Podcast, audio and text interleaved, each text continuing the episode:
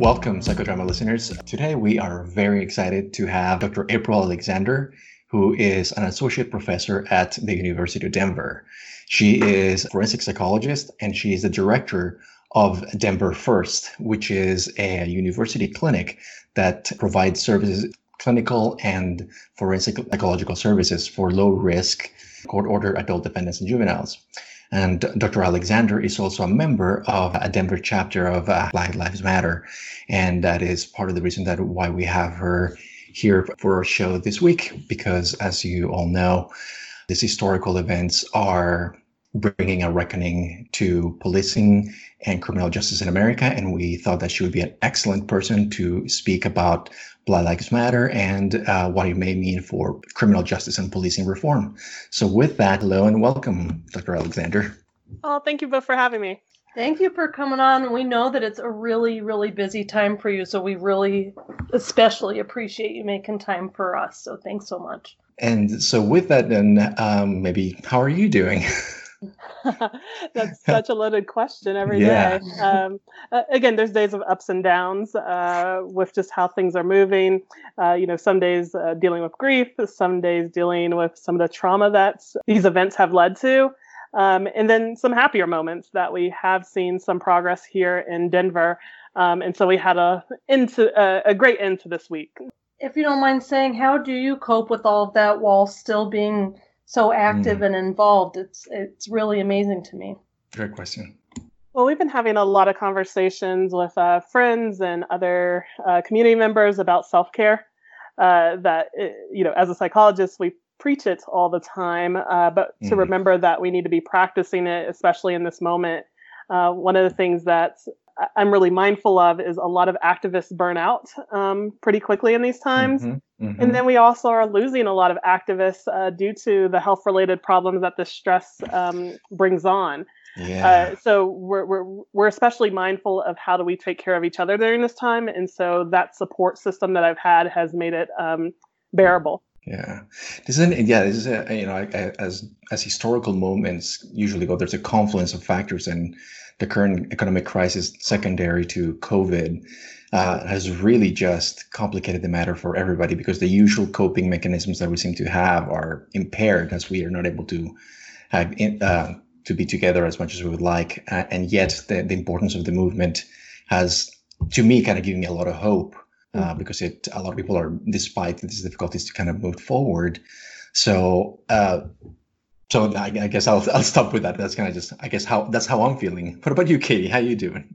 I I'm doing okay too. I guess I just um I don't know. I don't I don't have a good way of answering that question except to say that I think uh, I just admire and I'm grateful for all of the hard work that people are doing, like you, April, and I'm happy that you're going to explain it because I think there are a lot of things that people don't understand, and I think that uh, it's just helpful to talk to our listeners about it. Sorry that was so clumsy. Just no, okay. no. I think during this time we we we're just so flooded with uh, so so much information and so many different emotions that it yeah. is hard to kind of put together.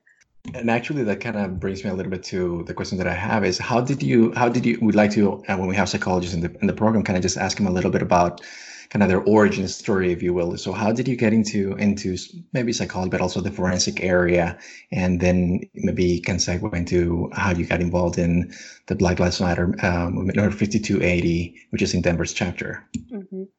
Yeah, so I'm not your traditional psychologist. Uh, so I wasn't the person who knew I wanted to be a psychologist my whole life. I didn't have a class in high school. Um, I wasn't inspired by CSI to get into forensic psychology. um, so I, oh, I, have the uh, kind of outlier origin story that I actually went to college uh, to be a veterinarian. I got accepted into Virginia Tech's Animal and Poultry Science uh, program, uh, wow. uh, which was a top program in the country, and was really excited about that. Um, it, it, was around my sophomore year in college. I took on a volunteer experience at the Women's Resource Center of the New River Valley. What they hmm. do is they provide uh, services to individuals who've experienced interpersonal violence and sexual abuse. Um, I, yeah. I, really don't remember how I got there, but uh, wanted to take on this volunteer opportunity. Uh, and then day one of the training, they just rattle off the stats of uh, the frequency of sexual violence and interpersonal violence. And I was just blown away uh, mm-hmm. that for me, that was probably a position of privilege uh, that uh, I wasn't thinking about. That I didn't have this exposure to interpersonal violence growing up or sexual abuse. So mm-hmm. the statistics, the one in four, one in eight males, uh, one in four females, one in eight males, uh, was, was, just astounding to me at that time. Um, so I worked at this uh, place uh, for a year. Um, and after the first semester, actually, I transferred majors. I, I said, I want to be a psychologist and yeah. help support uh, victims of interpersonal violence for the rest of my life. Mm-hmm. so quickly switched majors, got involved in a lot of research, went to a master's degree program at Radford University, and continued that work at the Women's Resource Center and then became curious about uh, what happens to victims once they enter the criminal justice system. Um, I went to right. hospitals, police stations, and helped supported victims right after the incident, mm-hmm. uh, but uh, never really got to see the other side. What does recovery look like? What does uh, the criminal justice system look like? And so that's where I found this uh, unique field of forensic psychology, which is simply the intersection between psychology and the legal system um, and started exploring that a little bit more. Um, and by that point, I said, yeah, uh, this definitely is what I want to do, and went into the Florida Institute of Technology, Florida Tech, in Melbourne, mm-hmm. Florida, for my doctorate. Uh, concentrated in forensic psychology, concentrated in children and family therapy. Uh, while I was there, I worked for a sexual abuse treatment program for uh, children and adolescents um, and their families and love that work. Worked right, there the whole yeah. years. And then my first year, uh, we had an ethics class and we had to write an essay on uh, what population do you think you could never work with? Hmm. Um, again, it could be your personal biases that uh, are brought up to why you don't think you can work with them. It could be lack of competence. Um, and I have this essay to this day. I share it with some of my students. Uh, I wrote that I'll never work with sex offenders. Hmm. Uh, that I was a hmm. victims advocate, victims activist, um, and so uh, that was something where I said, this is something I can't do. Um, but while in my training program, I was working with children, uh, again, who had been exposed to interpersonal violence and saw that a few of those children began sexually acting out. And so right. a few things kind of clicked in my head, and I said, let me give this a try. And so I worked for an outpatient adult sex offender treatment program and actually ended up loving it. Mm-hmm. Uh, so that became one of my uh, kind of areas of concentration uh, throughout. Um, again, that blend between for, uh, forensic psychology and trauma work uh, with both victims and offenders who might also be victims. Mm-hmm. Uh, so a lot of my research and clinical work has surrounded those areas. Thank I, you for. Oops, sorry. It's okay. We have to do that. It's part of our process. part of our yes. um, yeah, I I think that definitely. I, I I think it's helpful to hear the pathway of where you got to where you you're at. Both Leo and I have worked with people mm-hmm. who are. Yeah, I was going to remark on that. We might be about to say the same thing, but maybe maybe what I'll say is that you mentioned that you ended up loving that work and i and i should be clear leo's done a lot more work in that area than i have but in graduate school i did work at a correctional facility for, with people who had been charged with sex offenses and they were a juvenile um, mm-hmm. adolescent so to me, a lot of people, like you wrote in your essay, responded in a way like I would never want to work with that population. You said you ended up loving working with that population. Do you mind saying a little bit more about that, or, or what it was that you loved or found your passion in? Yeah, so uh, you know, a lot of people, uh, again, even close friends and colleagues, were like, "What are you doing?" When I made that switch. Um, but what I learned from that work is um, the humanity uh, among these people who commit sex offenses. That they are regular people um, I often tell, especially uh, I, I, worked with juveniles as well who were adjudicated for sex offenses. Uh, and I would tell people in the community, uh, you wouldn't know these kids. These are the kids that you see on in Target on a Sunday. Um, they're uh, regular people who right. often had, um, right. again, uh, difficult histories. Mm-hmm. Um, and so just over time, having that humanizing component uh, to who these people were, um, I, I think helped me guide kind of my path in that career. Yeah. Um, you know, I think another thing uh, was just whether I'm working with, um, uh, we'll just say victims, uh, because again, some of these individuals who offend are also victims, or uh, individuals who offend, I'm both both of my goals are public safety. Mm-hmm. Uh, so mm-hmm. depending mm-hmm. on who, uh, what population I'm working with, it's kind of the same end goal. How do we create safety and healing, um, and, and, think about kind of uh, restoration for both groups? Mm. And and you have a fantastic TEDx talk on this that I'll make sure to link to in the show notes for people who are interested in hearing more. I think that that's that's something we've talked about in earlier episodes of the show, and that we think is so important the idea of restoration and what's better for the public as a whole and it's certainly relevant to what we're going to talk about today too. I wanted to kind of what struck me was that there's a parallel to your kind of your origin story and i think what's happening now is because we are i think we're being forced in both sides as we're thinking about policing and police reform is to see the other side of the equation and to really try to put ourselves at least that's where i'm at to try to put myself in that person's and that other the other side of the equation's perspective and try to think if what is it that they're it's important to them or why they think that way in order to meet somewhere in the middle to kind of move forward uh, with the reform.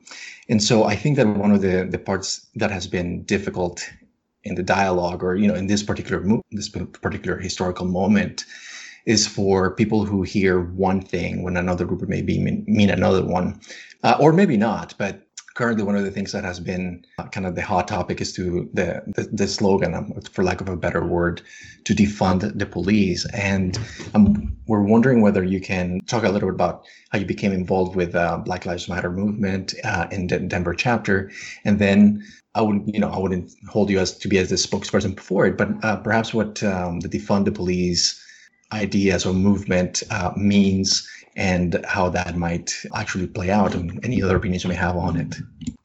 Yeah, absolutely. So after I got my doctorate, I my first job um, after my postdoc year uh, was at Auburn University. Um, I was hired on to uh, work on a contract that we had with the Department of Youth Services to run a uh, treatment program for adolescents who sexually offend. Um, and again, uh, that was great work, uh, solid work, but towards the end, uh, really started finding my path to thinking about public policy, advocacy, social mm-hmm. justice engagement. Mm-hmm. You know, some of the things that were on my mind at that time is uh, we were still using kind of forms of isolation at our facility, and that didn't gel well with me. Um, again, we had the issue of disproportionate minority contact that uh, even though adolescents um, make up uh, black adolescents make up 13% of the population of kids in Alabama, they're representing over 60 mm-hmm. or 70% of the kids in these facilities, uh, these mm-hmm. correctional mm-hmm. facilities. So walking into a facility and seeing a majority of the boys look like me uh, also um, was kind of disheartening every day. Do you mind? I'm sorry to interrupt, but do you mind saying a little bit more about the isolation, just for people who aren't familiar with that? Yeah, when kids are having some behavioral problems in different facilities, uh, some uh, some facilities still use uh, solitary confinement, which could be uh, mm-hmm. 23 hour lockup in certain mm-hmm. facilities. Again, restrictions are trying to be done on that, uh, and we're trying to look at least restrictive kind of practices. Um, but it's still going on throughout the country. Um, my colleagues and I are trying to work on some proposals of how do we eliminate this altogether. Okay, thank you for explaining that. I appreciate that. Yeah, not a problem. Uh, so we have that kind of inside, and then on the outside, I said I would get home at night, and we had the Black Lives Matter movement going on. So I'm watching TV and seeing um, again the acquittal of George Zimmerman for the murder of Trayvon Martin. Mm-hmm. Uh, I, am seeing the story of Tamir Rice, um, and then what affected me the most as a black woman was hearing Sandra Bland's case. Mm-hmm. Um, and so all of this together, I said uh, I need to do something else. Uh, I love my work as a clinician. I love my work as a researcher, but um, that's very micro level, and I'm trying to think of other things where I can get involved with my um, research, uh, with some of my areas of expertise to actually affect change. Mm-hmm. And so I found this uh, position at DU. Um, I, I currently work in their Master's in Forensic Psychology program. Uh, they were wanting someone who could develop a public and policy, uh, public policy and advocacy track in class. Mm-hmm. Um, so I came to DU and did that, uh, really pursuing my goals of uh, wanting to integrate some of this work. Uh, so in that course, I teach students uh, about, uh, well, we do Civics 101. So all your schoolhouse rock stuff that you forgot about, mm-hmm. uh, we reintroduce you to all that so you know that the, how the legislative system works. Or some people said, I've never learned this. Um, mm. And then we kind of hop into the class on uh, what is social justice, what is advocacy, how um, can psychologists use their voice expertise uh, to affect systems. And then we have a bunch of guest speakers who come in as well. Uh, again, leaders of advocacy organizations and nonprofits. Uh, we've had former legislators come in, current legislators come into the class. uh, to talk about, uh, again, my key question for them at the end is uh, how would you like for us um, in the field of psychology to be involved? Mm-hmm. Uh, and just having a great, rich dialogue. Uh, and then our students, they have to take a field trip either to the state capitol or the city council hearings mm-hmm. to observe what's going on, what's that process like, what does it mean to testify um, in front of legislators. Uh, sometimes they come and watch me testify, um, and then we come back to class and they give me feedback on uh, how that message was delivered. Usually in three minutes, that message has to be delivered.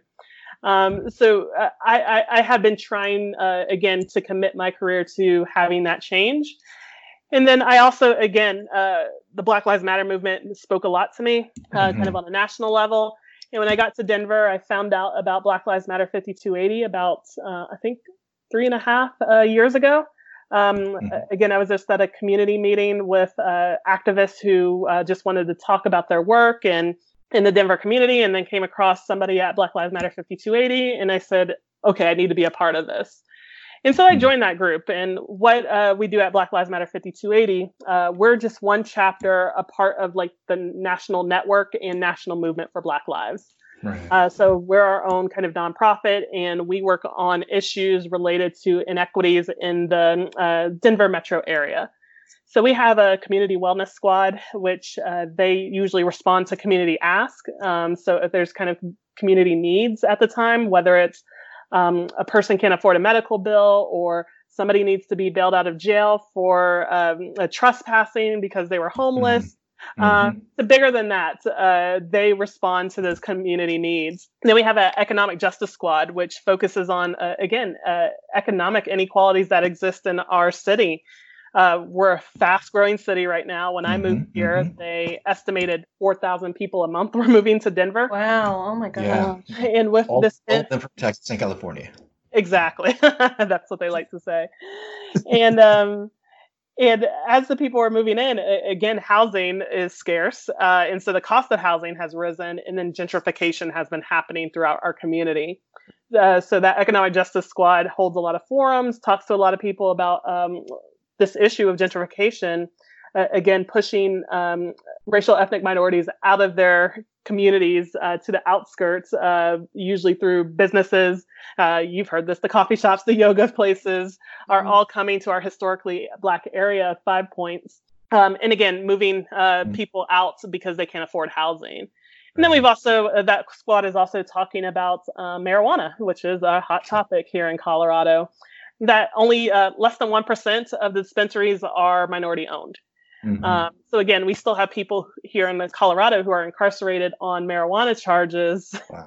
yeah. for something that uh, is now legal. legal. Right. Uh, and so thinking about how do we have some reform in that area? Uh, what would it look like to um, offer licenses or um, internship kind of programs for uh, Black and Hispanic people who want to get into this industry.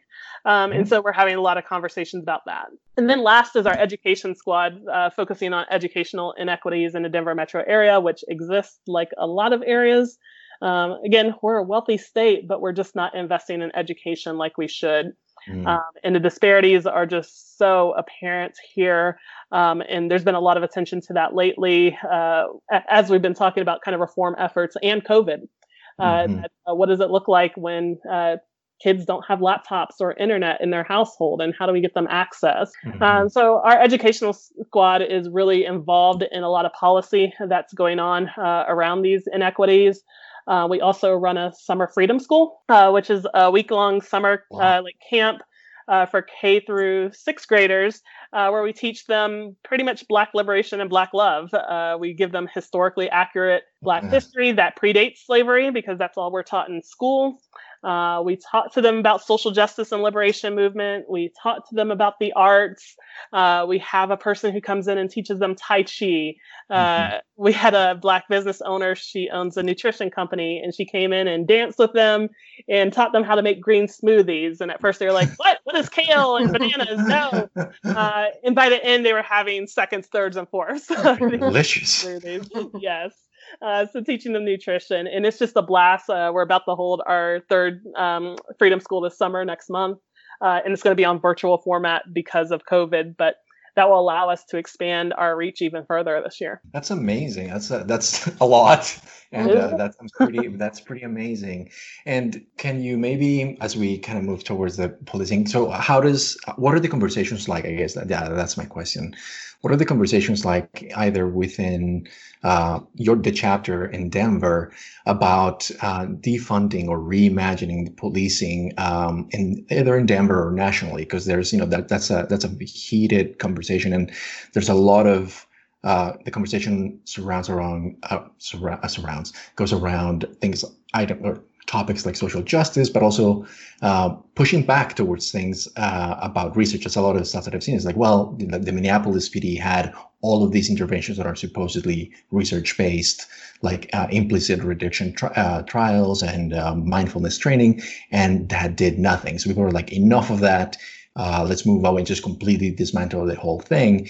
And maybe you can talk a little bit about that and maybe how you rec- not reconcile perhaps, but how do you balance your your roles as a forensic psychologist that works within the system um, into into your activism and how do you marry those 2 mm-hmm. those two parts of you i guess yeah it's really strange because i wear different hats in different spaces yeah, uh, so sure. i often have to say what role am i in today um, mm-hmm. but uh, I, I, think those two things I, I, love what you said at the end i think those two things are starting to merge together um, I, am really solidifying my identity as a scholar activist, um, mm. even practitioner scholar activist. I can do the assessment treatment, um, I can do the scholarship, and then we can apply it to real world settings for um, the public good.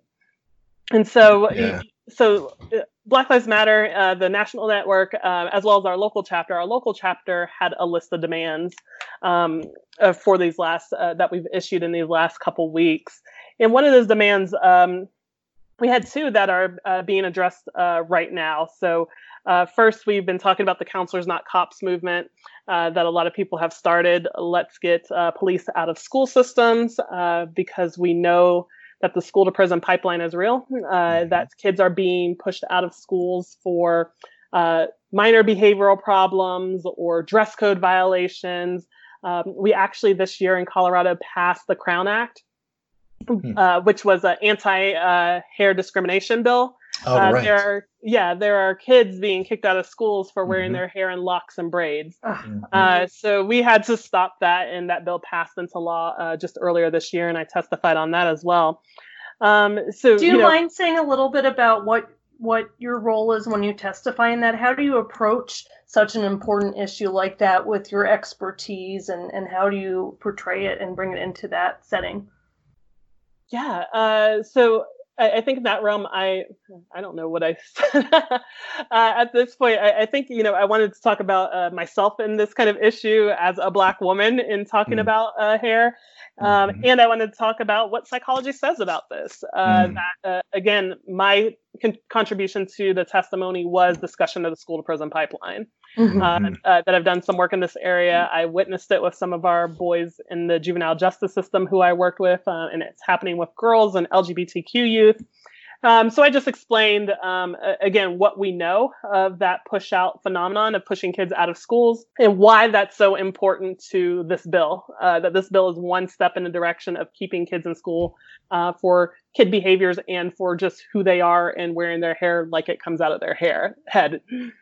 Absolutely. Mm-hmm. Thank you for expanding on that. I appreciate it. No, it's great because even my students were like, I didn't know in this class I'd what does hair have to do with psychology?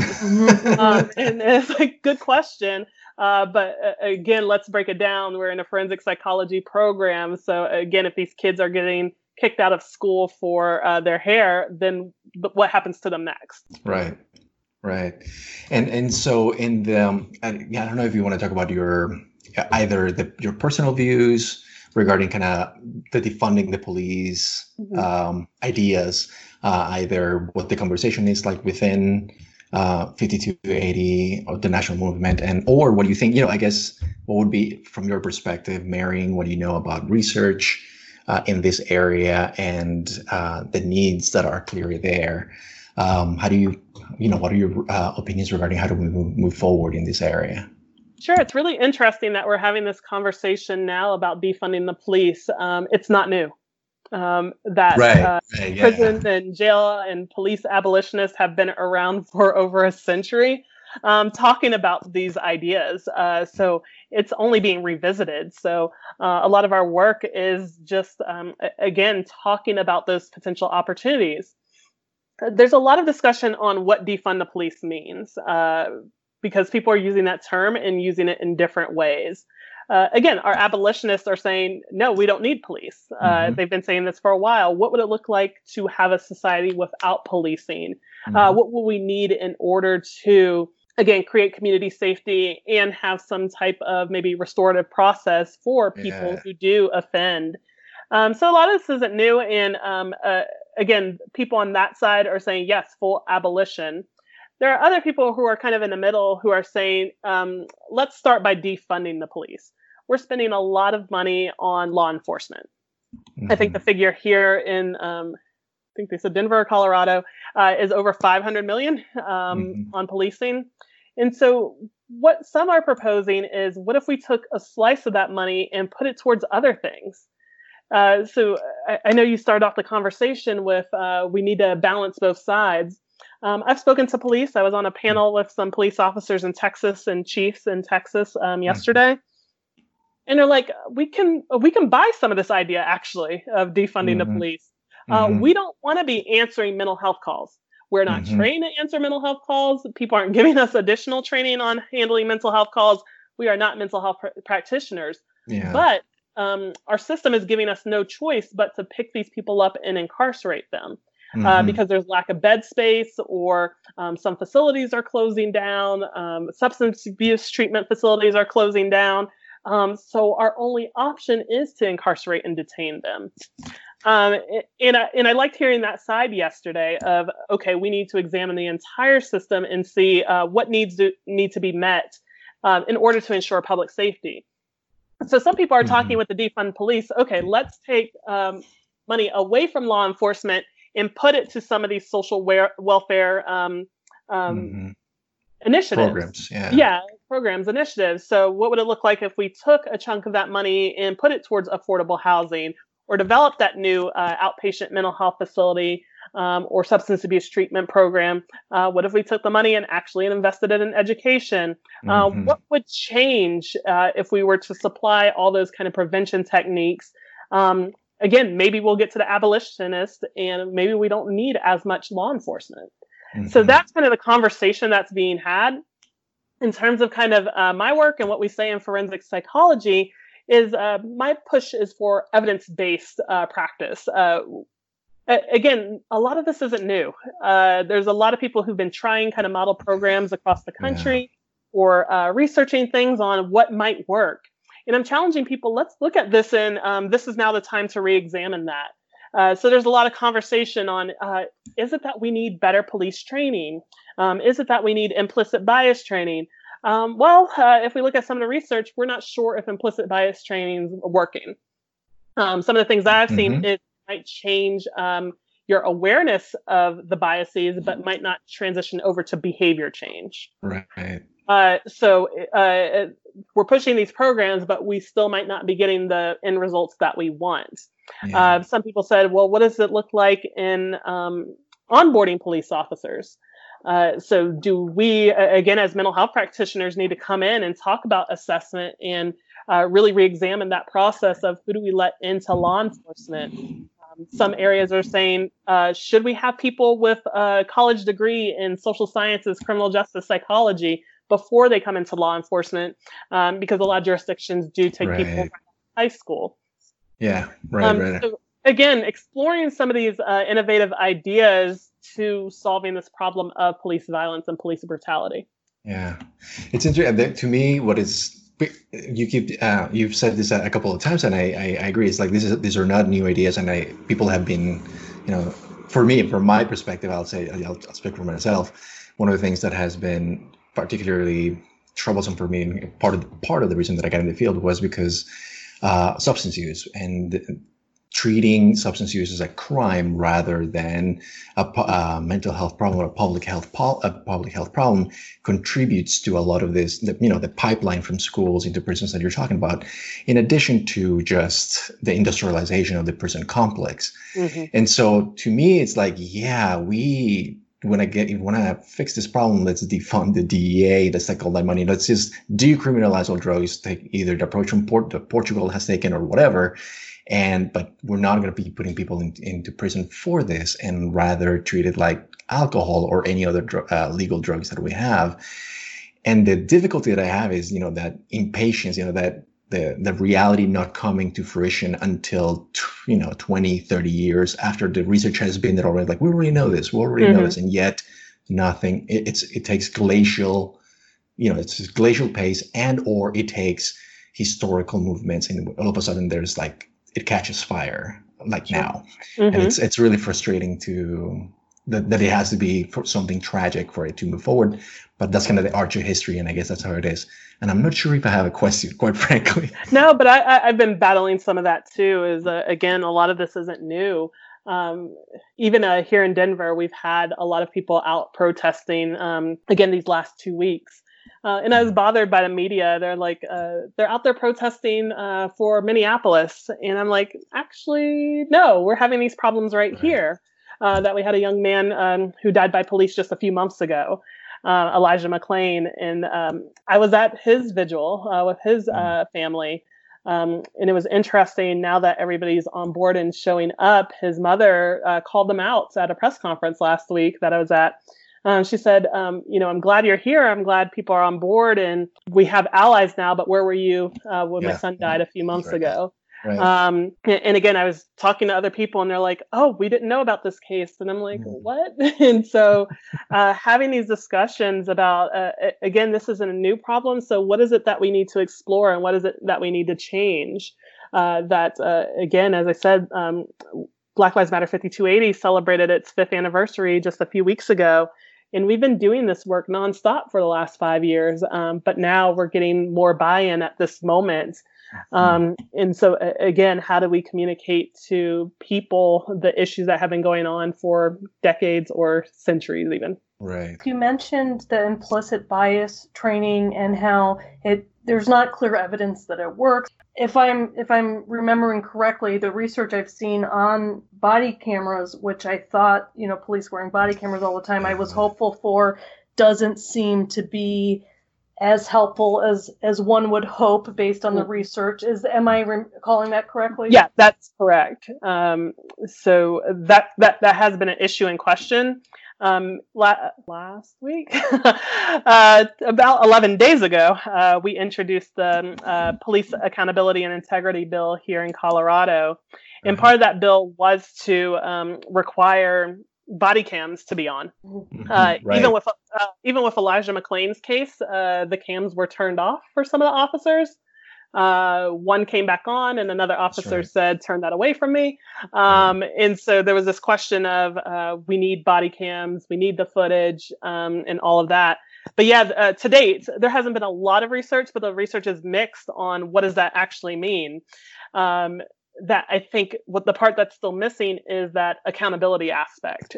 Uh, so uh, police officers often have qualified immunity, uh, which uh, prevents them from being prosecuted or their case being considered. Uh, um, and that's what's happening with not getting us justice for these cases of police brutality. Right. Would you mind defining that just for people who aren't familiar with qualified immunity? Yeah, see your lawyer. Um, mm-hmm. But to my knowledge, is it uh, helps to block uh, prosecution in civil courts uh, for cases of police police brutality. Usually, if the officer is acting uh, what is perceived as good faith. Mm-hmm. Uh, so this mm-hmm. qualified immunity actually creates a lot of immunity for police officers all throughout the country, and that's why we don't see a lot of prosecutions or uh, uh, even trials or charges being uh, brought up for police officers when these cases come up. Um, so uh, again, in our bill, we uh, the governor needs to sign it. It just passed both parts of our legislator, mm-hmm. but it would end qualified immunity. Excuse me congratulations on that passing by the way that's an enormous amount of work going into those things and knowing um, I, I, just that's that's incredible. It must have felt really good to get that through after all that you've put into it. What are some of the major pieces in that besides the body camera and um, the immunity aspects? Mm-hmm. Uh, there was language in there about collecting data, which I'm excited about as a researcher. Oh, yeah. Uh, that's uh, for almost everything. They want to collect demographic data, race, gender, uh, veteran status, mental health history for anybody that a police officer comes into contact with. So, from police stops um, to arrest, uh, we need that data. Um, mm-hmm. The justification was we need to see this data to see are these biases being maintained um, in these systems. Uh, we also uh, outlawed uh, chokeholds or carotid um, holds. Yeah. Uh, so that was a big one uh, because again we've had so many people die due to chokeholds right. in that immediate um, uh, choking and asphyxiation uh, that has happened in some deadly uh, uh, cases. Yeah. We also got rid of the fleeing felon um, component. so if a person is running away, police officers shouldn't shoot them mm-hmm. because there's no imminent danger. Again, mm-hmm. it's something that sounds obvious, but uh, is not, and we've seen it in a few cases. Oh uh, yes, again, you're right. With um, just it was last night, right, that we saw that happen again in um, Georgia, right? That that was an example. Mm-hmm. Um, so uh, again, uh, in that case, the officer wouldn't, if this law is passed, uh, this the officer wouldn't have been allowed to shoot with the person I think running away, from what I read. Okay. Right.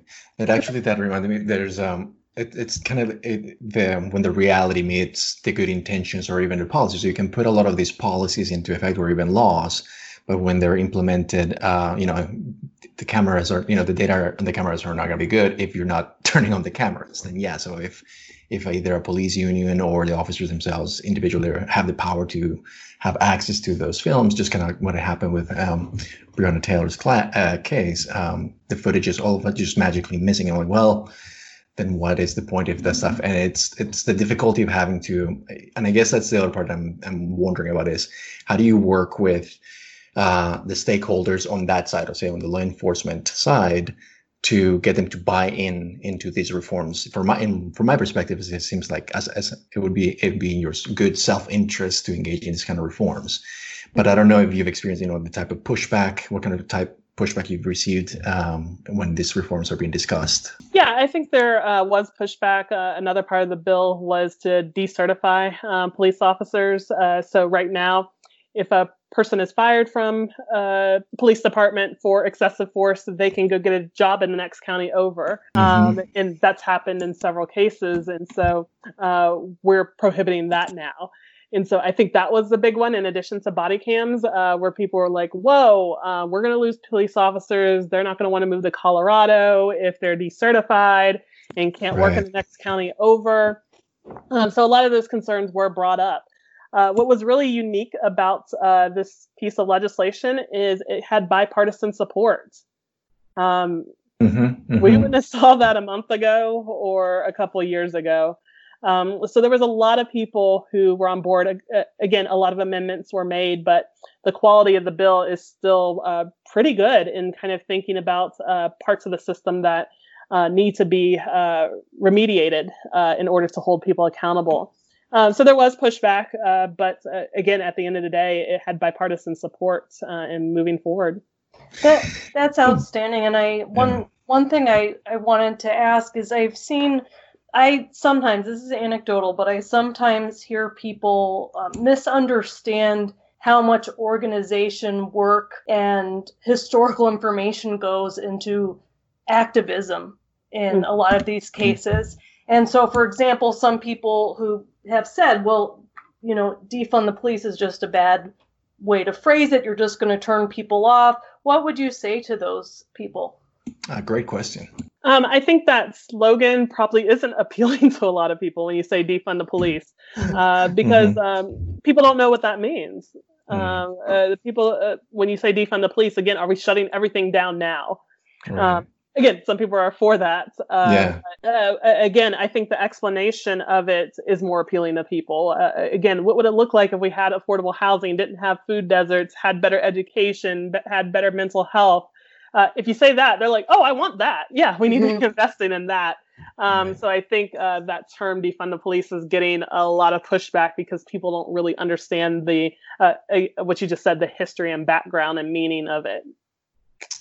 You had a way of, of putting it differently in an email that was slightly that well it was different. I thought it was a way to understand um, disinvest or divesting from mm-hmm. divesting. Yeah. Yeah and so, so that, that's yeah, the language yeah sorry disinvest i made up. Sorry about that. It's okay.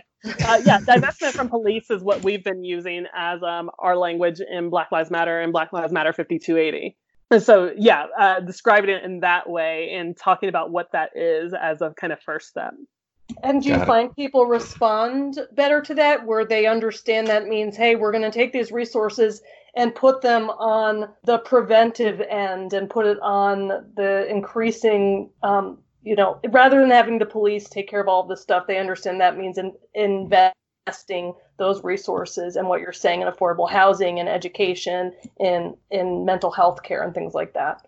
Absolutely. Our full tagline was divestment from police and investment in communities. Mm. Oh, that's good. Uh, so, uh, again, if people can kind of position it in that way, uh, and, and, we talk about this in my public policy and advocacy class, uh, just thinking about framing. How do you want to frame the issue for uh, people to understand your message? Uh, that we use all this fancy academic lingo and all that. Um, that doesn't tide over to everyone. let's break it down on what do our communities need in order to be safe. Um, and even as I was on a call with a city councilwoman, and she was even asking us the definition. She said, "How do you define public safety? Mm. Uh, like, what would that world look like for you, and how how do we um, invest in that?" Hmm. And can you talk a little bit about the? I'm really interested in, in the class that you're uh, that you're describing. And so, the students that come in, do you have uh, like a core group of students who are very much in the same page and the, the goals that you have, or do you find that you have a group of students who may be on opposite sides, sides of the spectrum of one issue? And then if so, how do you work with them to to decide?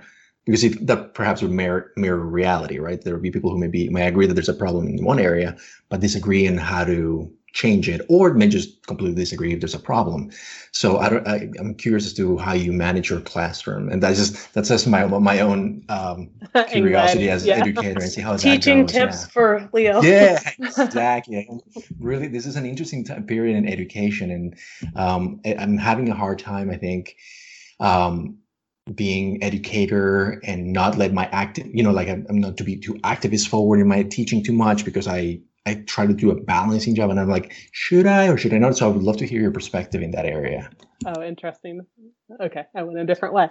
Uh, so first, um, uh, again, yes, uh, a lot of people say that um, psychology is or should be apolitical. Right. Um, it, it's not. politics is in politics isn't everything. It's in what I again. I have a Whole Foods t- uh, two miles away. Politics is involved in that, and what's located in my community. Politics is involved in APA and our research is influenced by politics. And uh, we just see some um, data coming out from like NIH. Why aren't um, Black scholars being funded? This is all political, right? Um, so I, I, like to start off by kind of saying that that um, a, a, lot of what we mm-hmm. do is political. Removing uh, homosexuality from the DSM was scientific and political at the same time, right? Uh, so I start off with the class yeah. with uh, just an exercise on values. Um, I put up a bunch of different uh, value words uh, up on the board or hand out different cards. Uh, so it could be justice, community, religion, whatever. Um, and people are given a few minutes to pick their top five values. Mm-hmm. Uh, mm-hmm. so everybody picks their top five. We go around and share what our top five are. Um, obviously, there's overlaps in some. Um, my, I said I would actually need to do a study on it and collect it. Uh, yeah empathy is number one. And I'm like, good, we're psychologists. You're great. You can pass the class. But, uh, almost everybody has empathy as one of their five. Uh, but it's the other four. Machiavellianism. okay. Yeah, you're This out. is not the MBA program. I'm sorry. Wrong class for you. Um, and, and, so then the other ones um, might be vastly different from each other. Um, and we might have different interpretations of what those values mean. Mm. And so the exercise is just to do some framing that uh, we might have some core overlapping values, uh, but they just might differ in uh, a number of ways. uh, we might all believe in uh, justice and fairness, uh, but our approach to justice and fairness might differ. And we have to respect that because our underlying value is justice. So we just mm. might have different opinions on that. That exercise has worked well the last few years with diffusing the uh, anxiety and tension that people that, think yeah. about when coming into this course. Uh, that what if I say a view that is controversial or oh my gosh, what if my professor doesn't like my view and she fails me? Um, and usually that exercise uh, kind of diffuses some of that tension so we can have open and honest dialogue. And then in that class and a couple other of my classes, I use current events just to create a dialogue. So right. um, that class is in the winter quarter, so it runs from January to March. And this year, um, I didn't really explain, but I've been more involved in media work uh, because our university has had this uh, public impact fellow program, which uh, takes a cohort of professors and teaches them how to get their research, clinical work into the public sphere. Uh, so we had a year long cool. seminar series of how to write op eds, how to talk to legislators, how to do media interviews, and all that. Um, so I completed that um, kind of series about a year and a half ago, um, which mm-hmm. has increased my appearances in the media. Uh, so towards the beginning of class, um, uh, it was Oscar season, and so I get a call. Um, can you do a talk on cancel culture? Uh, mm. Again, centered around like Harvey Weinstein um, uh, uh and some of uh, his films in the Oscars. And so I brought that to class. That that was one of the interviews I had a little bit of time on. Um, mm-hmm. I said, "Hey, I'm taking this interview on cancel culture. What would psychology say about this?" uh, what do I need to go in? They're going to water it down to probably 20 seconds. Uh, what messages do I want to get across um, out to them? And is there controversy? And we had a rich discussion on cancel culture and how it's not a thing because people usually don't get permanently canceled. Uh, what would it mean if uh, I, I, think one of the students said something? She's like, "Oh, of course we're going to cancel him." Uh, and I was like, so what does that mean? Uh, actually, go to Google hmm. right now and see what his movie list is. And oh, he did all my favorite movies, so can I not watch those anymore? Mm-hmm. Um, and so, uh, and then what does that mean for the people who were victimized but were in those films and they would be losing their residuals? And we just had this rich conversation coming from all sides um, of, of what this looks like. Um, and I did my interview, and then we brought that back to class and uh, de- deconstructed that. Um, so uh, yeah, with our students, really just creating a space to, uh, and uh, this is where we talk about like those brave spaces uh, to engage and debate and do so mm-hmm. responsibly. Um, and that class has gone wonderful uh, these last four years. That's that's so cool. I, I really appreciate you sharing your approach. I really like that. And do you feel like your training as a clinician helps to create that space for people? Probably. I hope so. Maybe um, not. I, I do therapy most of the time these days, so that's where I, that's probably where my my head is at. But that's I just wonder if that if that at all influences your teaching. Yeah, I think it's a little bit of that. It's also a little bit of um, I didn't have these conversations in my training. Um, we uh, I wasn't having a lot of uh, explicit conversations about social justice issues and advocacy and what that looks like. Um, uh, and I wanted that, and it became so important later in my career when I'm working with like community stakeholders um, in uh, communicating what the science says, making sure I'm balancing um, alternate viewpoints and all of that. Um, so yeah, I think a little bit is kind of clinical skills, and then a little bit is just where I came from and uh, just thinking about how important it is. So I tried my best to even be very transparent and open and honest with my students about engaging in this work and some of the hurdles that come up. Uh, they, uh, a few of them attended a session where I gave legislative testimony. And then uh, we had a recording afterwards that we brought back to campus. Uh, but a legislator was kind of combative with me. And they're mm-hmm. like, April, we know you. You didn't go off on him. and I was like, all right, let's explain why I probably couldn't go off on him uh, with news cameras around and uh, my professional image and all of that and the pros and cons. Um, so just having kind of an honest dialogue on how I'm managing these things as a person, as a psychologist, as an activist. I, I like how you describe that because the idea of pretending that we're not people and there aren't politics and we don't have our own experiences, right? We know as psychologists that doesn't really exist. And yet there's this idea that science should be that way. And instead, what you're saying is rather, let's have an open discussion and transparency about our values and about our differences and about our experiences so that we're actually critically talking about it in those types of ways. And I just think that's such a fantastic approach.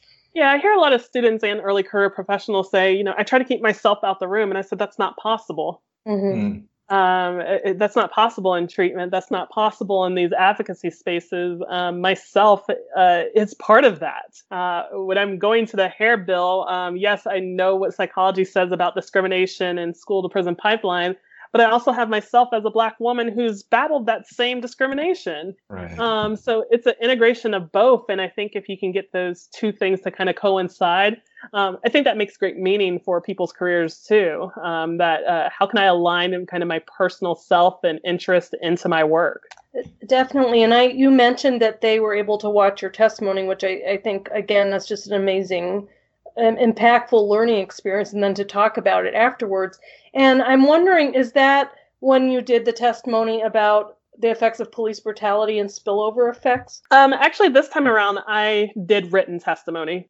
Oh, uh, okay. uh, that we were in the last uh, couple weeks of classes, uh, so I couldn't make it back and forth from the Capitol.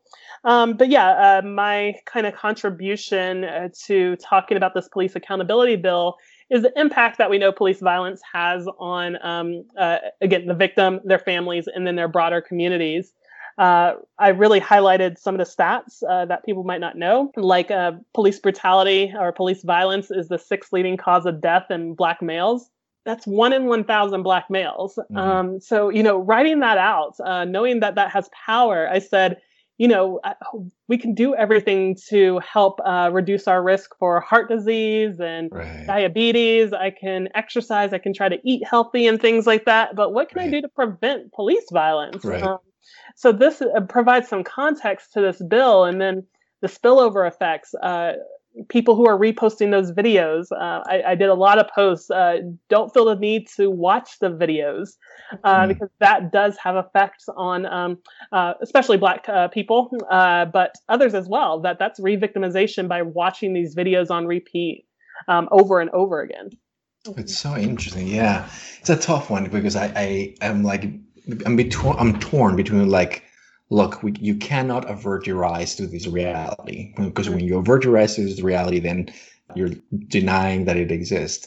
And at the same time, at what point does it just become, you know, an exercise and just like repetitiveness that doesn't really uh, contribute? So that's that's an interesting perspective. And the other uh, thing that I bring up in my classes too is um, people have been telling us these stories for the longest. Uh, so mm-hmm. why does it take video for us to believe them? Uh, so uh, again, our students, uh, it's a master's in forensic psychology program, and they have to work at field placement sites, two different ones in their time here. So they often work in jails, prisons, probation, parole, victim services, um, anywhere that uh, we have this overlap. A forensic of, uh, yeah. yeah, a forensic psych. Um, and I said, Yeah, how many times have you gone to the jail? And somebody said, I didn't do it. And you're like, Oh, they're malingering. Oh, mm-hmm. that can't be true. Mm-hmm. Um, I, am hoping uh, some of this um, attention shows you that this this could be real. Yeah. Mm-hmm. Uh, that the camera might not always be on. And so, why aren't we believing people's stories? Uh, uh, why did it take till now for us to really believe that this was a problem? And I'm saying the bigger us mm-hmm. um, mm-hmm. to believe that this was an issue. Yeah, I, I think about the, the psychological toll it takes to have this experience, talk, including talking to therapists about it and and just other people in general and just not being believed at all until there's there's video of it and that in of itself just has to be so difficult and so challenging to mental health that I I hope that that's another lesson that hopefully some people get. Like try giving people the benefit of doubt, believing them when they say that they experience something. Mm-hmm. I don't know if you've talked about it on here, but uh, me and my students, we often talk about this, and it's been in a couple of our studies the CSI effect, uh, that with all these crime shows and with all these documentaries, right. we have this high standard of evidence that actually doesn't exist in the real world. Right. Yeah. Uh, so yeah, Definitely. there's not always going to be a video. There's not always going to be evidence uh, for a person who's been sexually assaulted, um, and so uh, we we need to be thinking critically of that. Yeah, and I actually think about this is and this is kind of I, I want to say I'm gonna, I'm gonna just say I'm gonna I'm gonna ask if I can borrow your your your syllabus at some point just to kind of take a look and see for tips and maybe I'll pick your brain later more about it. Sure, sure, sure. But I think it's it's interesting because uh, I I really am struggling is probably not quite the word that I want to say, but I do I try to not reveal too much of because I want my students to think critically about multiple issues. So I, I often use uh, polemic devices and take the opposite side of how, how, how I really feel, quote unquote, in order to get them to think and like, you know, okay, so how do you counter that argument? And I think sometimes that my students get mad at me because I'm like, but you don't know where I'm, where I'm coming from. But I do struggle. I'm like, how much do I want to let out, especially when I want them to just be, you know, have their own thoughts and create their own and examine both sides of the issue. But I also think about the role that uh, clinical psychology or just psychology in general has played in also un, um, cementing some of the part of the problem. And one of the things, and I didn't get a chance to post it, but I, I, am currently teaching correctional psychology, and one of the articles that I passed on to the class was this guy who's actually here in Portland, and he his whole uh, is William Lewinski, and he's a psychologist. Um, by training and he just essentially goes around the country defending he's an expert witness for officers who have been involved in officer involved shootings and trying to present that you know like a lot of cognitive psychology evidence i'm going to use that just because you, see the article, you can see why I'm going to use that mm-hmm. loosely, uh, in, a, in a way to justify like why the officer indeed was fearful for his life. Why is it possible for a person to shoot very quickly, turn around, and the officer is still thinking that they're shooting at a person facing, but it's they're shot in the back. Essentially, creating this, um, you know, the possibility of doubt. You know, that element that is necessary for acquittal. Um, and I, I, think about that and then I'm like, wow, that's troublesome in many ways. Um, and I wonder about the role that we as psychologists play in, in both sides. So I hesitate sometimes to be like, this is the right way or this is the right way because I'm like, hmm, I don't know what that is. so I'm really appreciating your your perspective on it because I'm I'm trying to see different, you know, trying to get intake from different educators as to how they are how they confront this type of issues in the classroom. So I I, I really like that.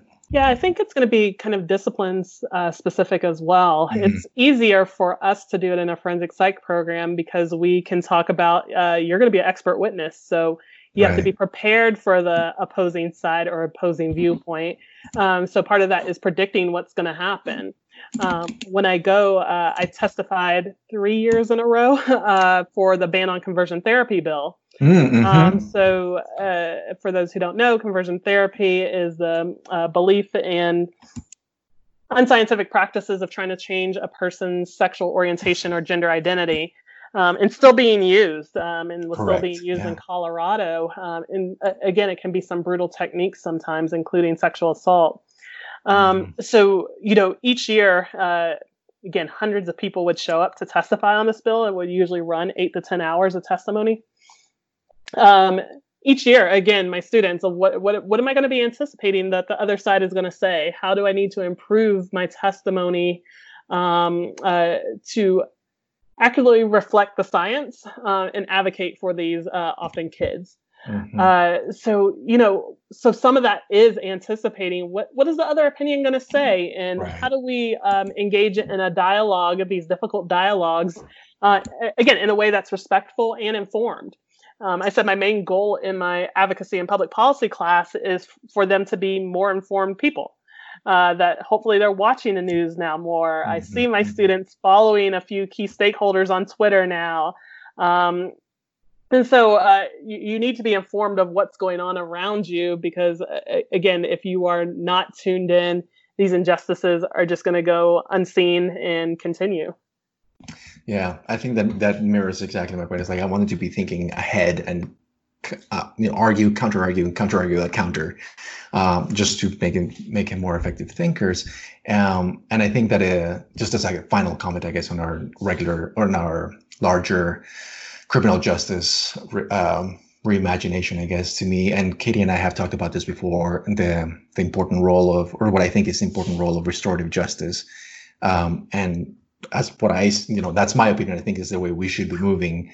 Um, but I try not to advocate too much that too much too uh, upfront in my classes. Uh, why not? Um, You know, that's a great question. I think it's because I want them to arrive there before, you know, I want to lead them there mm-hmm. and let them kind of discover it um, on their own. So I, I, I provide kind of like breadcrumbs. I'm like, here's one argument, here's another one.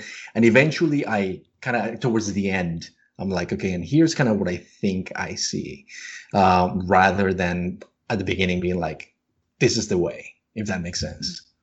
Yeah, I, I think there's an important uh, discussion that needs to be had in psychology that um, there are some values that we just ultimately stand for. Mm-hmm, mm-hmm. Um, and so uh, I think sometimes we do have to share our opinion, which also might blend with the science uh, that upholds our values in psychology of um, do no harm. Uh, right. So when I'm looking at um, these issues related to police brutality, yeah, where where can psychology fit in to make sure harm isn't being done to people in communities?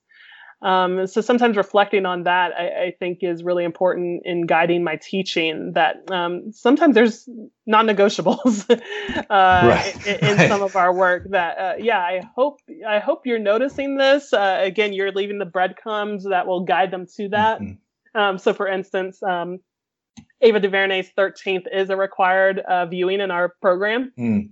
Uh, mm-hmm. a- again, exposing you to this history of right. uh, how mass incarceration came to be uh, in modern day. And through reviewing that documentary, again, some of the light bulbs start going off on, right. um, uh, okay, what does it look like to re examine things that I thought were true that aren't true? Got it. Yeah, no, I love it. I think it's a yeah, it's it's almost like it's, and I feel like I, don't want to take us too much too far away from the the topic for this week. I'm like, hmm, it sounds like we need to, we have another another uh, another episode on our, on our hands. I can actually think of like three to ten that I would love to have. yeah, no um, kidding. April on. Of course, you just told us about all the things that you're doing, so I don't. we won't. We won't take too too much more of your time. Do you have a, a little more time just to ask a couple more questions? Yeah, yeah, yeah. I'm good. Okay, thank you, thank you so much. And Leo, did you have any other questions you want to ask about teaching, no, which I, I, think is on no, a lot no, of I think I'm, I'm, not. I'm gonna hold it right there, and I just sent you guys that the link to to the article that I was referring to for yeah. for that so yeah. it's it's one of those, and I'm like, oh man. And again, I, am I'm trying to not with the students. I'm like, what do you guys think about this? And I'm like, mm, you know, I have struggles. And then afterwards, I you know lay out, but it's it's getting them to see that reality and see where they where they are. For me, I'm sometimes more aggressive. I'm like, this is unethical, and here's why.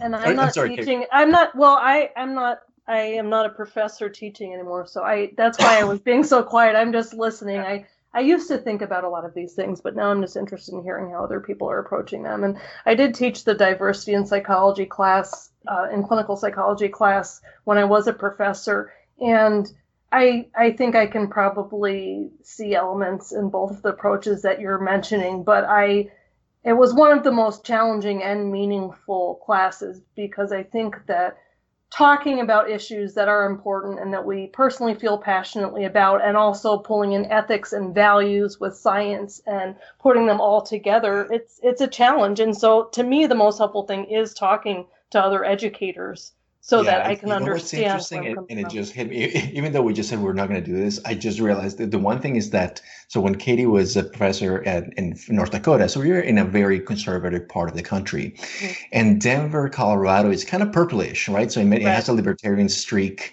definitely some liberal policies, but definitely very conservative policies as well.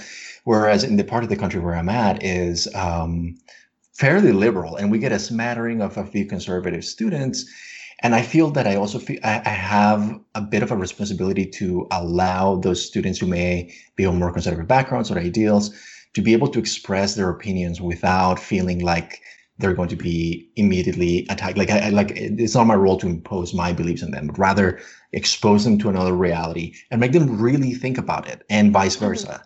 So, uh, so I'm not preaching to too much to the choir. So I can see, you know, and like you said, there's a there's a lot of personal style. But I think that's kind of as I think about it, I'm like, huh, I wonder how much because I think in when Katie and I have talked about this, it's been like a lot of times that she's like just trying to raise awareness about these issues, and it just met with pretty fierce uh, opposition. And it's like, holy crap, how do I manage that? As opposed to I think in my my my students on the opposite side of the spectrum, they're like, why aren't we doing more advocacy? I'm like, okay, I hear you guys, and then there's this also this other constituency that if I'm trying to reach and get them to think, I need to maintain some some sort of a, a, an ability to kind of just present these issues without as almost as if I was an, an interested party. I don't know how successful I'm at, but whatever. I don't know if that made any sense. No, it does. Uh, these are the conversations, especially right now, that we're having, uh, sure. even in our own departments. Yeah. Uh, yeah. Uh, what does it mean when somebody's playing the devil's advocate mm. in a time where, yeah, read the room? Uh, we might not need that role mm-hmm. at this time. And mm. again, how do we have these difficult dialogues with a sense of respect? Um, yeah, it, it, it, in my new class, uh, it didn't work well because we had a couple snow days, and so we had to uh, abandon it. Uh, but I was doing uh, uh, it's my new human sexuality and gender based violence class. Um, oh, sounds awesome. Yeah, we had uh, we were going to do three controversial debates. We only got through the first one, um, and the first one was just um, you know should teenagers be allowed to medically transition if mm, they're mm. Uh, and so you had a pro and a con team, and you were forced on the teams. So, right, right, uh, yeah. And it actually it actually worked where uh, on those two teams, it was people who had opposite opinions were placed right. on uh, the wrong team, and they had to think it out. They had to get research uh, mm-hmm. because again, it has to be evidence informed. Um, and they did such a lovely job. Um, in, in handling the argument and they did it with respect and brought up new ideas and um, things that i wasn't even considering um, and it went really well that i wish we were able to finish the last two because they were really provocative uh, yeah. topics uh, uh, and, and they were disappointed they wrote in, their, in my teaching evaluation i'm so mad we didn't get through that oh that's so that, great that's awesome. that would have been another kind of skill that we need to have um, is yeah. again taking in balancing and considering alternative viewpoints that's that's exactly yeah that, i think that's that encapsulates exactly kind of what I would like to get to, and I I love that idea. So yeah, that's great. And I'm sorry, Carrie. I think you had two a couple more questions that you wanted to ask. I'm glad we talked about that, though. I think, like like you said, for sure. Yeah, we, is, de- we, should definitely leave it in because I think it, it, just weaves in, right? It's like we are, tra- you know, we have people that are going to be involved in the solution. is like to me, it's like you're going to be working with people who are going to think very differently and maybe oppose you. How are you going to find common ground and get to a solution because otherwise it's going to be tough. And one more thing I talk about too is um, when you go to testify on bills and things like that, um, thinking about what your role is. Right. Mm-hmm. Uh, so if you want to testify about your opinion, you can go do that. Uh, that's your mm-hmm. right as a person. Um, but right. if your opinion isn't jiving with the field, that's where I get a little scared because that mm. might be unethical practice. Right. Uh, so you need to decide: Are you going up there as Dr. April Alexander, University of Denver professor, or are you going up there as April Alexander with this opinion? Right. Um, and so we have some of those conversations too. That yeah, you can still do it. You just need to be careful uh, with how you position yourself in uh, the public. Lovely, I, I love it. That's and, great. And again, I, I think what you're saying is true that it having this abstract conversation as though these topics don't have real meaning and real effects on people without considering ethics and values is is not appropriate, right? It doesn't make sense to just say, let's just look at evidence here and there. Their values and ethics come into that. So I like that you put that at the forefront. Let's be transparent about what the role is and what the goal is, and that we're sticking to the main ethic, which is do no harm. Mm-hmm. Their final presentation is actually selecting a bill that's currently being considered for the legislator, and they have to uh, they have a 10 minute presentation because I said you only usually get three to testify, and um, I, am asking them for a little bit more information. But um, you need to tell us about the facts of this bill, uh, what's important, why is it important, who are you going to build coalitions with, um, who are kind of community stakeholders that might have your opinion and be on your side, and then mm-hmm. uh, what does the evidence say about it, and what are things that we um, might still not know uh, when mm. formulating your opinion and so uh, again, students pick some really great and sometimes controversial bills uh, to discuss, um, and again have that critique and feedback of what would you anticipate um, being asked if you were presenting this at the legislator. Mm. Interesting. No, I, I that I am borrowing that syllabus. I, I, have that. I have a reading list that I need to update for people, so you can have it. That's awesome. If there is time, I two things. Um, the first thing I, I wanted to ask about is I didn't actually see as much discussion, which might have just because there are so many things going on right now, but reflections on um, Joe Biden being interviewed by Trevor Noah for the for the Daily Show. I'm kind of curious if you watched that and what you thought about how he talked about reforming police and the role of mental health professionals. Specifically, he was talking about, on kind of connected to what you said before, the idea that you still you can have a mental health professional answer those calls for mental health related questions, but they had to br- bring a police officer with them. And Trevor Noah said, you know, kind of was talking about, well, isn't that not really changing the lens of people who are responding to these calls? Mm-hmm. And therefore, if a police officer is there, he kind of said, if you have a hammer, don't doesn't everything look like a nail? And that's not actually changing the way that you're dealing with those calls. And um, it seemed like Trevor Noah was just interviewing, but he was kind of suggesting, or at least arguing from the perspective that no, there could be specific people that handle that without the police involvement. I was wondering if you had any thoughts on that. Yeah, absolutely. This has been a big discussion here in Denver um, over the last few years, actually. Uh, so, what would it look like if we did send mental health practitioners mm-hmm. out to these calls or mm-hmm. with police to these calls? Um, so there's a program in um, Oregon called Cahoots, Crisis That's Assistance right. Helping Out the, uh, on the Streets. Um, they have this wonderful program uh, that's doing just that. Let's send mental health practitioners, social workers out to these crisis calls. Uh, and when they go out there, they're less likely to have this person arrested. They're getting them to services, getting them treatment, getting them assessed, um, de escalating the situation. Um, so here in Denver, uh, I, I, think Cahoots came out here just a few months ago and met with our mm. legislators to talk about expanding that program. And they're getting a lot of press. Um, I saw like several articles in the last uh, three days uh, of Cahoots in this conversation about divestment from police. Uh, uh, if we do have divestment, what do we want to invest in? It might be a model like Cahoots.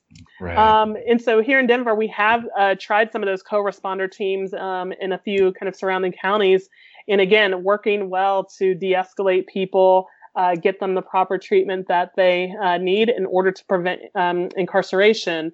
Uh, so I, I, think I think we're going to see some of that. I, I, think that's what Trevor Noah was asking for. Hey, there's some models out here that are working um, because um, Vice President Biden mentioned uh, again investing 300 million in law enforcement again, which is mm-hmm. kind of the mm-hmm. opposite of what people are saying right now.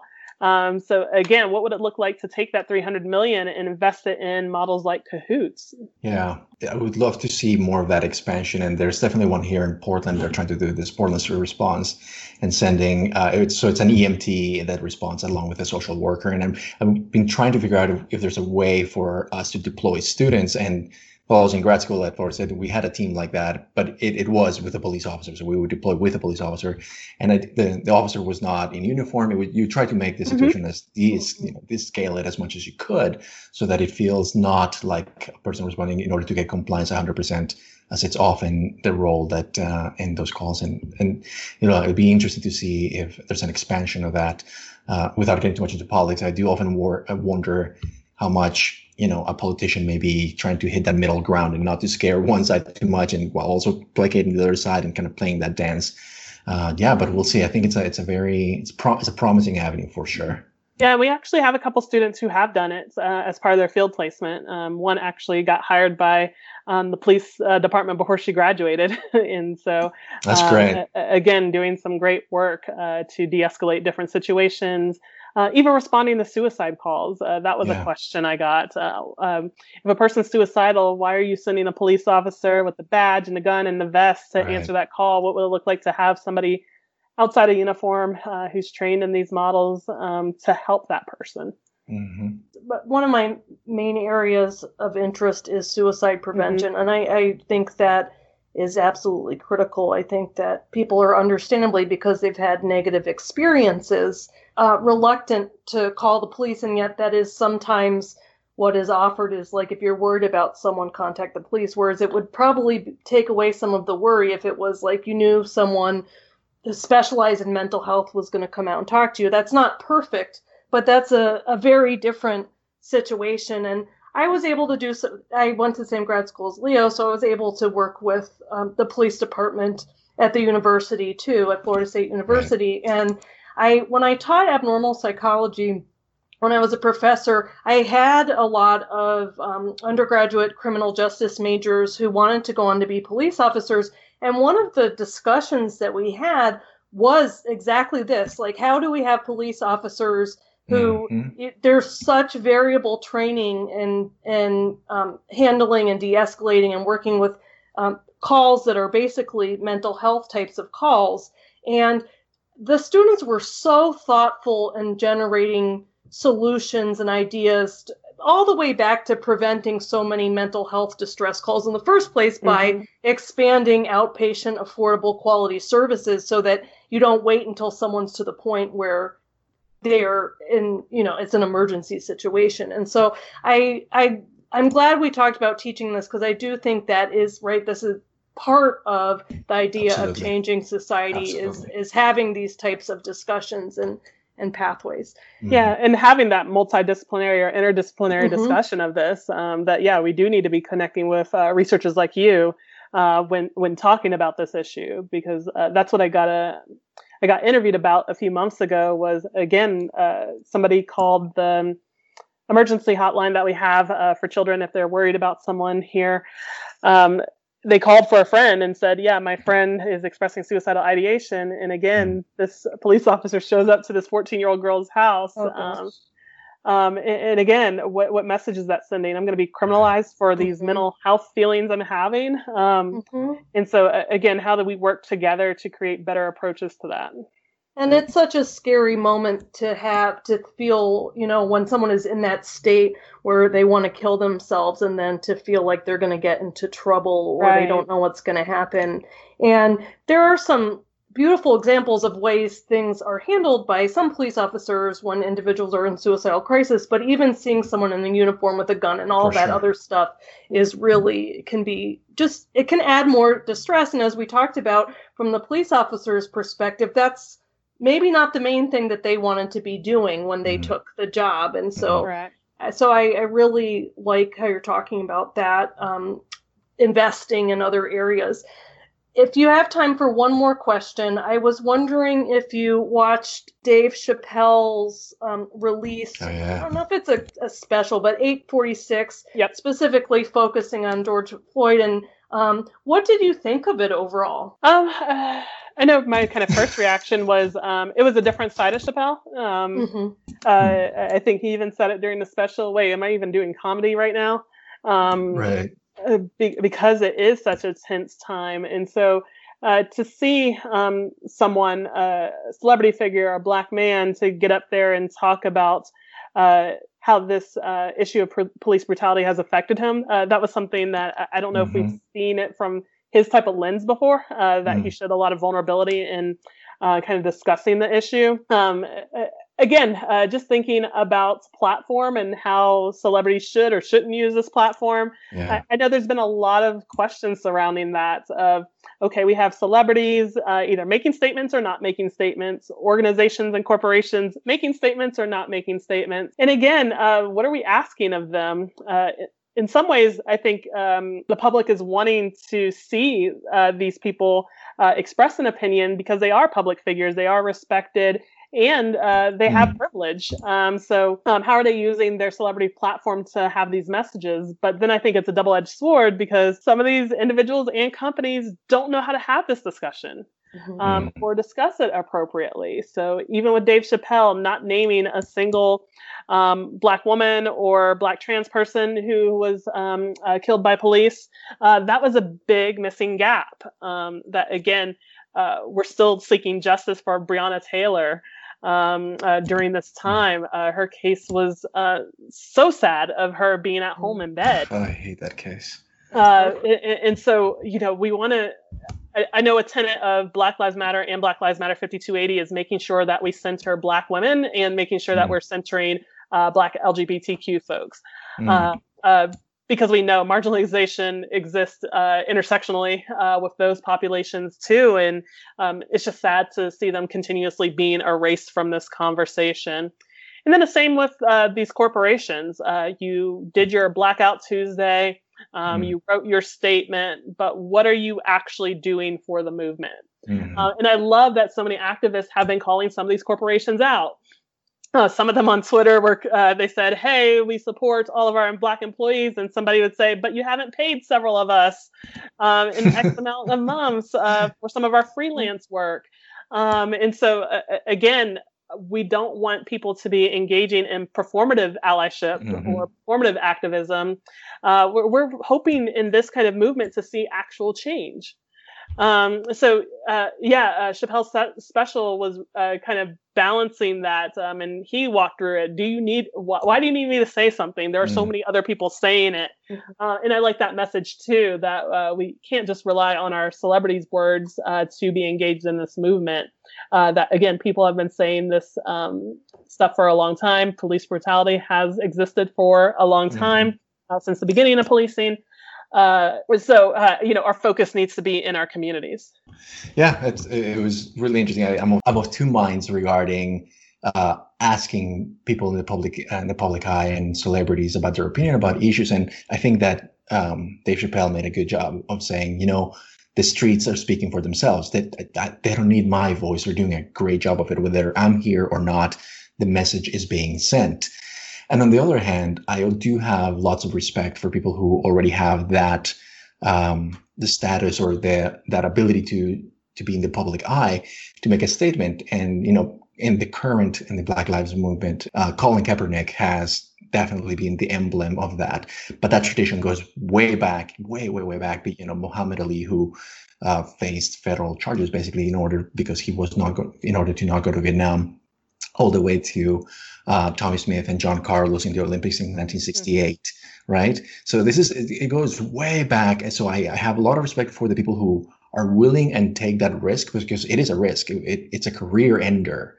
Uh, it was a career ender for Colin Kaepernick. Muhammad Ali's um, career was absolutely affected by it, and so are the people who were willing to stand up. And, and you know, Tommie Smith and John Carlos, for Christ's sake, you know, they, they were stripped of their medals. Mm-hmm. Uh, and so I, I, have a lot of respect for that, and I also respect that that other position is like, and, and you know, in Dave's tradition, I think is very funny. He's like, you know, you know, Ja Rule. What do you think about? Mm-hmm. you know, do, do we really do we really need that uh, that opinion? No, maybe not. But I do I do see I, when I think about the larger issue, humans we are a social species, and we do see for people who make a make a statement in order and to, and it sways a, a, group of population. It could have a and it could have um, a blowback effect, I guess.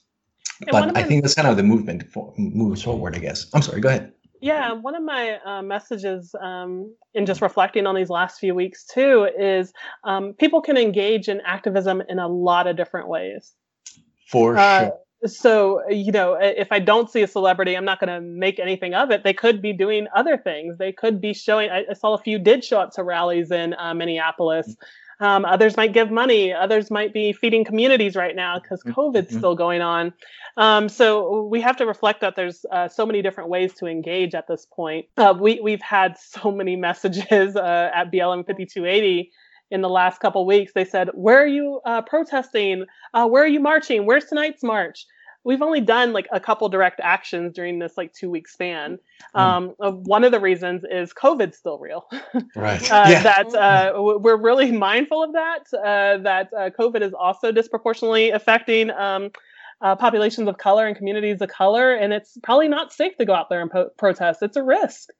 Um, sure. And some of our members sure. couldn't protest because they do have disabilities or they are immunocompromised um, so it's especially important that they're not out there. Um, so that's like first and foremost, we're like, right. we still have to center this conversation around COVID, um, and that's not safe to do that.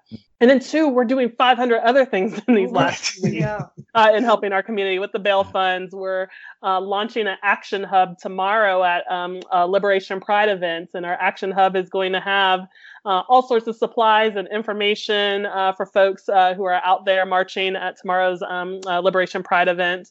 Um, and so, you know, we and, and and we were putting our name on some of this legislation to get police out of schools and to uh, support the police accountability bill. So um, every time somebody asks us about a march, we're like, we're doing so much more. Mm-hmm. Um, mm-hmm.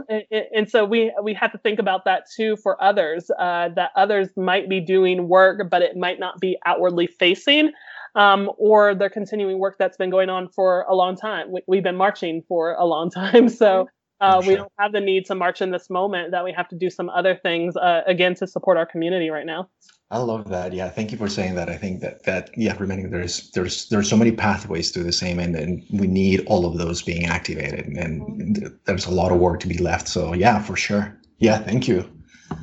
Anything else? No, I well, I I got I, I want to ask about Jax. So I will say so. It, it, it, so hi April. So Ken has turned into our like our I don't know. Just to end in a lighter note, if you like, I've seen that you you have a, an adorable uh, little Yorkie in your Twitter feed. Uh, Jax, and we here at Psychodrama are making a very not so not so uh, not so subtle effort to try to get sponsorship from Purina, but it has really backfired every time because nobody does, or everybody kind of just dumps some Purina. so tell us about tell us about Jax. You know how he, I know that he's part of your self care team. So tell us about Jax and uh, anything you want to tell us about him before we yeah. go out. He is. Uh, Jax is important to all my work. Um, some of those classes that I talked about, he actually attended those classes.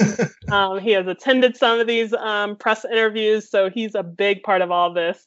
Uh, he, uh, like you mentioned, he's a uh, he's seven years old. He's a Schnorky, so he's actually miniature Schnauzer oh, and Yorkie. Oh my gosh! Wow. Yes, yeah. Uh, if you go to Instagram, there's Schnorkies of Instagram. You can see a bunch of them on there. They're all super cute. Um, and they just have really fiery personalities. They're really active and engaged. He comes to some of these uh, events with me. Uh, so, uh, yes, he is a dog activist as well. and with that, thank you so much for, for coming over. I know you you are, you are clearly very very busy these days, and we so appreciate your your time. This is it's been great. Absolutely. I appreciate all that you're doing and taking the time to talk to us about sure. it. I just extremely grateful. Thank you so much. No, I'm just happy to continue these conversations and uh, again, seeing the place where psychology can have an impact on these uh, bigger social issues is so important to me.